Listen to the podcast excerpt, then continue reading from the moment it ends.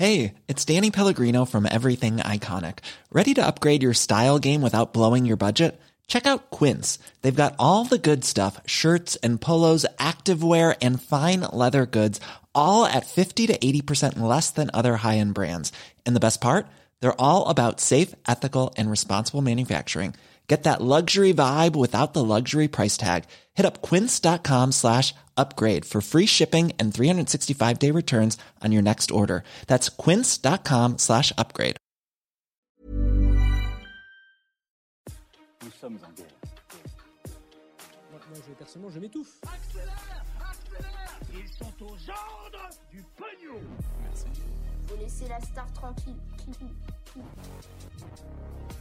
Le pass sanitaire en débat, la géopolitique qui s'empare des Jeux Olympiques, Macron en Polynésie à base de colliers de fleurs et de nucléaire, la Tunisie en pleine crise ou encore Nabila et des placements de produits polémiques. Salut c'est Hugo, j'espère que vous allez bien. Allez, on commence avec une première actualité. Cette semaine, Emmanuel Macron était en déplacement en Polynésie française, donc un territoire français d'outre-mer situé dans le Pacifique. Et le moins qu'on puisse dire, c'est que il n'est pas passé inaperçu. En fait, il y a une image du président qui est recouvert complètement de colliers de fleurs qui a été vue des millions de fois partout dans le monde, mais en réalité, eh bien, il s'agissait d'un montage vidéo publié par Illuminati Reptilien sur Twitter. En réalité, le président de la République a bien porté des colliers de fleurs pendant euh, son déplacement qui a duré 4 jours, mais il n'en a jamais porté autant d'un coup. Et d'ailleurs, il a même demandé à ce qu'on lui enlève quelques fleurs car ça commençait à devenir trop lourd. Bref, ça c'est vraiment l'image qui a beaucoup circulé sur les réseaux sociaux, etc. Mais il y a quand même des éléments qui sont plus intéressants sur le fond. Et le sujet majeur de ce déplacement en Polynésie française, eh bien c'est la question des essais nucléaires qui sont très polémiques. En gros, pendant 30 ans, de 1966 à 1996, eh bien la France a réalisé 197 essais de bombes nucléaires dans le Pacifique à proximité de la Polynésie française. Et en l'occurrence, eh bien, ça a eu des conséquences désastreuses sur l'environnement et sur la santé des habitants. Pour vous donner une idée, les femmes polynésiennes qui aujourd'hui ont entre 40 et 50 ans ont le taux de cancer de la thyroïde le plus important au monde. Et au-delà de ça, selon le média Disclose, qui a enquêté justement pendant deux ans sur les conséquences de ces essais, environ 110 000 personnes ont été exposées à la radioactivité. Et en l'occurrence, 110 000 personnes, eh bien c'est quasiment l'intégralité de la population de la Polynésie à l'époque. Du coup, quelques jours avant l'arrivée du président, eh bien des milliers de personnes ont manifesté en Polynésie pour réclamer que l'État français admette sa responsabilité dans ces essais nucléaires qui ont donc eu un impact sur la population. Le président était donc particulièrement attendu sur ce sujet et mardi, il a finalement reconnu que la France avait, je cite, une dette à l'égard de la Polynésie française et que eh bien, les essais nucléaires faits en Polynésie n'étaient pas propres. Par ailleurs, il a aussi affirmé que les victimes des essais devraient être mieux indemnisées et donc euh, soutenues financièrement. Il a promis que l'accès à certaines archives sur ces essais nucléaires allait être facilité. Mais cependant, eh bien, le président n'a pas demandé pardon aux Polynésiens, ce qui était pourtant demandé par euh, différentes organisations euh, de défense des victimes de ces essais euh, nucléaires. Bref, quoi qu'il en soit, c'est un sujet qui me semble important, qu'on avait déjà évoqué d'ailleurs il y a quelques mois sur la chaîne, mais là en l'occurrence qui me semblait assez essentiel à évoquer à nouveau aujourd'hui. L'autre actualité cette semaine, eh bien, c'est évidemment la situation en Tunisie qui vit euh, depuis quelques jours une grave crise politique. En fait, il y a une semaine, le président tunisien Kaïs Sayed a gelé les activités du Parlement pour 30 jours et il a aussi viré son Premier ministre qui était en poste depuis septembre. Mais alors pourquoi est-ce qu'il a fait ça? Eh bien, il faut savoir que depuis plusieurs semaines, beaucoup de Tunisiens reprochent au Parlement et à son principal parti, donc le parti islamiste et conservateur Ennahda, sa mauvaise gestion de la crise sanitaire contre le coronavirus. En gros, le pays fait face actuellement à une pénurie de vaccins en pleine nouvelle vague de l'épidémie. Et alors que euh, le pays est déjà le pays avec le plus de morts d'Afrique à cause du coronavirus avec 19 000 morts pour 12 millions d'habitants. Au-delà de ça, il faut aussi mentionner un certain rejet de la part de la population des politiques et notamment du Parlement, un rejet qui s'explique en partie par une corruption qui est dénoncée par un certain nombre de personnes, mais aussi eh bien, une situation dans le pays qui est assez compliquée, avec une crise économique qui s'est accentuée, avec euh, notamment une baisse du tourisme cette année avec euh, le coronavirus. Bref, le président tunisien Kais Sayed a donc euh, expliqué qu'il voulait, je cite, sauver la Tunisie, l'État et le peuple tunisien, d'où le gel du Parlement et l'éjection du Premier ministre, mais tout ça, vous l'imaginez, a fait quand même énormément réagir. D'un côté, en fait, on a une part euh, importante de la population qui a salué cette décision car elle donne de l'espoir aux Tunisiens qui attendent du changement au sein de la classe politique et des vraies mesures fortes. Mais de l'autre côté, eh bien, il y a euh, le parti Enarda et ses soutiens qui ont euh, tout simplement dénoncé un coup d'État. Des affrontements ont donc eu lieu devant le Parlement tunisien entre d'un côté donc les soutiens notamment du parti Enarda euh, qui s'est retrouvé du coup euh, là bloqué avec euh, le gel du Parlement et de l'autre côté donc les soutiens du président qui n'appartient pas au parti Enarda. Bref, pour résumer, la situation aujourd'hui est donc complexe. Courage d'ailleurs à tous les Tunisiens. Et puis de notre côté, du coup, logiquement, on vous tient au courant dès qu'il y a du nouveau. Allez, on passe donc au troisième sujet de la semaine. On va parler du fameux pass sanitaire avec cette question majeure. Est-ce que c'est une bonne idée? Pour remettre un peu le contexte et qu'on soit tous sur la même ligne, le pass sanitaire, c'est donc un document que euh, vous obtenez soit si vous êtes euh, vacciné avec euh, les deux doses, soit si vous êtes testé négatif, soit si vous avez une preuve que vous avez eu le coronavirus il y a moins de six mois. Ce pass sanitaire, il est donc déjà obligatoire pour les cinémas, les les théâtres, les musées, etc. Et euh, le gouvernement a prévu dès le 9 août de le rendre obligatoire pour rentrer dans certains lieux. C'est le cas notamment des avions, des TGV, des bars, des restaurants, etc. Alors ce pass sanitaire est très critiqué et il y a en gros deux critiques différentes qui me semblent assez intéressantes à analyser. Première opposition, c'est euh, l'opposition qu'on a vue dans la rue, ces centaines de milliers de personnes qui ont euh, manifesté la semaine dernière et encore ce week-end dans toute la France ces manifestants considèrent que le pass sanitaire est une privation des libertés car il force plus ou moins les gens à se faire vacciner puisque si on n'est pas vacciné, faut faire des tests PCR ou antigéniques à chaque fois qu'on va aller au resto, au ciné ou quoi. Et donc forcément, c'est vraiment pas euh, évident. Bref, la première critique adressée, c'est donc la privation de liberté pour euh, les non vaccinés et une certaine brutalité de la mesure selon euh, certains de ces manifestants. Mais la seconde critique adressée, qui vient d'ailleurs pas forcément des mêmes personnes, eh bien elle porte plus largement sur l'efficacité du pass sanitaire. En fait, pour faire très simple, et je vais essayer de vous l'expliquer le mieux possible, avec euh, l'apparition du variant Delta, eh bien, les vaccins pourraient avoir perdu de leur efficacité sur certains aspects. En gros, les vaccins resteraient très efficaces pour euh, protéger contre les formes graves, donc pour limiter les hospitalisations et les décès, mais ils seraient en l'occurrence un peu moins efficaces pour euh, lutter contre l'infection et la transmission du virus. Il y a en gros deux études qui sont euh, importantes, même si elles restent à nuancer, on va en parler euh, juste après.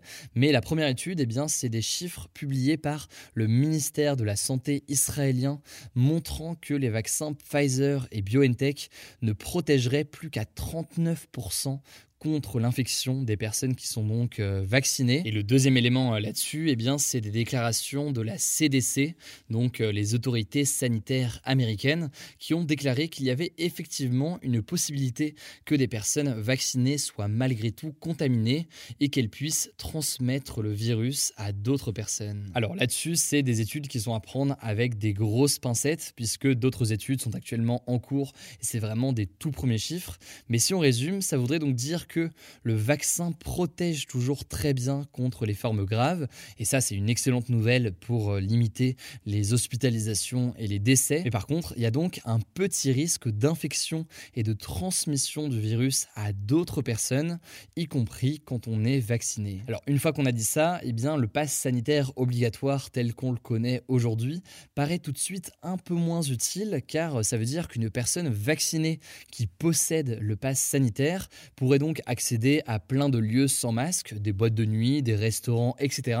Mais donc potentiellement attraper et transmettre le coronavirus malgré tout, et malgré donc le fait qu'ils soient vaccinés. Cette réflexion et ces premiers éléments, eh bien, ils poussent certains à penser que la solution, ce serait pas réellement le pass sanitaire, mais plutôt une réelle obligation de vaccination partout en France. Pourquoi? Eh bien déjà parce que même si ce n'est pas parfait, le vaccin réduit quand même toujours pas mal le risque d'infection et de transmission. Donc logiquement, si tout le monde est vacciné, eh bien ça ralentit l'épidémie. Mais au-delà de ça, ce serait surtout une obligation de vaccination qui voudrait dire que eh bien, toutes les personnes fragiles seraient protégées contre les formes graves et donc il y aurait logiquement à la fin beaucoup moins de décès puisque eh bien, les personnes fragiles seraient vaccinées. Bref, j'en suis conscient, c'est un sujet qui est très complexe et surtout avec beaucoup d'inconnus, beaucoup d'éléments qui font débat, est-ce qu'on peut obliger, sous quel cadre, etc. etc. Au-delà de ça, les études sont donc euh, récentes et à prendre avec des pincettes, mais vous l'aurez compris, c'est un sujet qui fait euh, fortement débat et qui me semblait assez important à évoquer aujourd'hui. Allez, on passe donc au quatrième sujet. Je voulais vous parler des Jeux Olympiques de Tokyo, mais là, ce ne sera pas les Jeux Olympiques euh, sportivement. Non, non, aujourd'hui, on va voir comment est-ce que la géopolitique et les tensions entre pays s'installent dans la compétition sportive. Alors, vous le savez peut-être, on suit euh, la compétition sur notre compte Instagram hugodécrypte.sport. Chaque jour, on publie les médailles françaises, mais aussi le classement des médailles par pays. Et en l'occurrence, eh bien, vous avez été nombreux à nous demander ce qu'était le ROC C ou alors le COR. En fait, ce qui s'est passé, c'est que suite à différents scandales de dopage en 2020, eh bien, le tribunal arbitral du sport a suspendu la Russie pour deux ans de toute compétition sportive majeure. Ça les a donc privés des Jeux Olympiques de Tokyo. Mais donc, les athlètes russes qui n'ont jamais été dopés sont quand même autorisés à participer, mais pas sous le nom de la Russie, mais bien sous le nom de la Russian Olympic Committee, d'où le ROC. C'est le comité olympique russe. Et ce que ça veut dire concrètement, c'est que les athlètes russes participent cette année avec une bannière neutre, c'est-à-dire donc avec ce nom de ROC et sans le drapeau russe et sans non plus l'hymne du pays. Cette sanction, c'est donc un coup dur pour la Russie puisque les Jeux olympiques sont quand même à chaque fois une immense opportunité pour les pays d'exercer leur soft power, c'est-à-dire donc d'exercer une influence à l'international, non pas avec une armée ou quoi que ce soit, mais bien de façon plus discrète par le biais donc de la culture et du sport. D'ailleurs, cette influence par le sport, c'est vraiment un axe majeur de la politique internationale euh, du chef d'État russe Vladimir Poutine. Et, euh, eh bien pour le prouver, il y a deux exemples. En 2014, eh bien c'est la Russie qui a organisé les Jeux Olympiques euh, d'hiver. Et puis en 2018 aussi, c'est là aussi la Russie qui a organisé la Coupe du Monde de football. Ça montre bien à quel point le sport c'est important pour la Russie pour exercer une influence. Ça montre bien aussi à quel point vient cette sanction pour euh, dopage et cette année un certain coup dur pour la Russie. Alors plus largement, au-delà de la Russie, certains pays plus petits essaient de profiter de cette visibilité que sont euh, les Jeux olympiques pour se faire connaître. Et par exemple, je suis sûr que beaucoup d'entre vous connaissent la Jamaïque en partie pour euh, ces athlètes comme Usain Bolt qui ont donc marqué les esprits grâce à d'immenses performances sportives aux Jeux olympiques et donc aussi fait rayonner leur pays. Bref, lors des Jeux olympiques, il y a donc des petits pays qui tentent de se faire connaître, il y a aussi des plus gros pays qui prouvent leur domination et certains pays en font les frais. C'est le cas notamment de Taïwan. En effet, l'île de Taïwan, c'est une île que la Chine considère comme étant la sienne.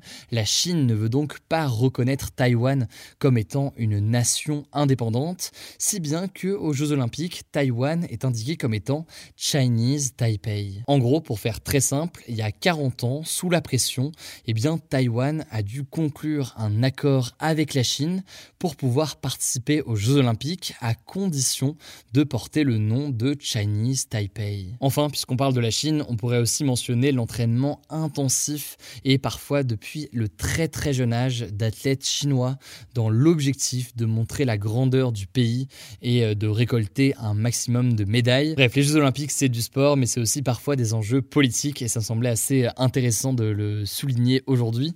Quoi qu'il en soit, courage aux athlètes français pour les prochains jours. Allez, on termine donc euh, ces actualités de la semaine très très rapidement avec euh, l'influenceuse Nabila qui a reçu une amende de 20 000 euros pour pratique commerciale trompeuse sur Snapchat et ça a relancé un débat assez important. En fait, dans une story qui a été postée en 2018, Nabila a dit qu'il était possible de gagner de l'argent grâce au Bitcoin, que cette monnaie virtuelle était une monnaie sûre et que un site pouvait les aider. Or là, il y a deux choses qui clochent. Déjà, non, on n'est pas sûr sûr de gagner de l'argent avec euh, les crypto-monnaies. Mais au-delà de ça, eh bien, Nabila n'a pas indiqué qu'elle était payée par un site pour faire cette story. Alors depuis, Nabila s'est excusée tout en déclarant que le métier d'influenceur était nouveau et qu'il n'y avait pas de loi stricte qui encadrait ces nouvelles activités. Mais aujourd'hui, ce que dit la loi en France, c'est que chaque personne qui souhaite faire de la publicité sur ses réseaux sociaux doit préciser qu'elle a été rémunérée pour cela. Et ça peut passer par, euh, par exemple, le hashtag partenariat ou alors le fait de le dire oralement. Bref, Nabila est donc entrée en contact avec la Direction générale de la concurrence, de la consommation et de la répression des fraudes et elle a trouvé un accord pour euh, payer 20 000 euros. Cette affaire en tout cas fait réagir le ministre de l'économie Bruno Le Maire qui a rappelé à l'ordre l'intégralité des influenceurs dans un tweet.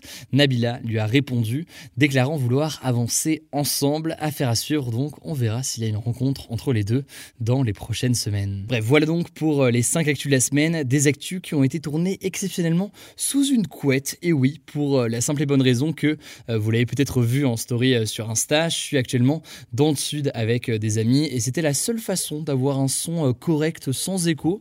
Donc écoutez, j'espère que le rendu n'était pas trop dégueu. En tout cas, moi je meurs de chaud sous la couette, donc je vais vite ressortir. Voilà, écoutez, je crois que j'ai tout dit. Prenez soin de vous, prenez soin de vos proches et on se dit du coup à très vite.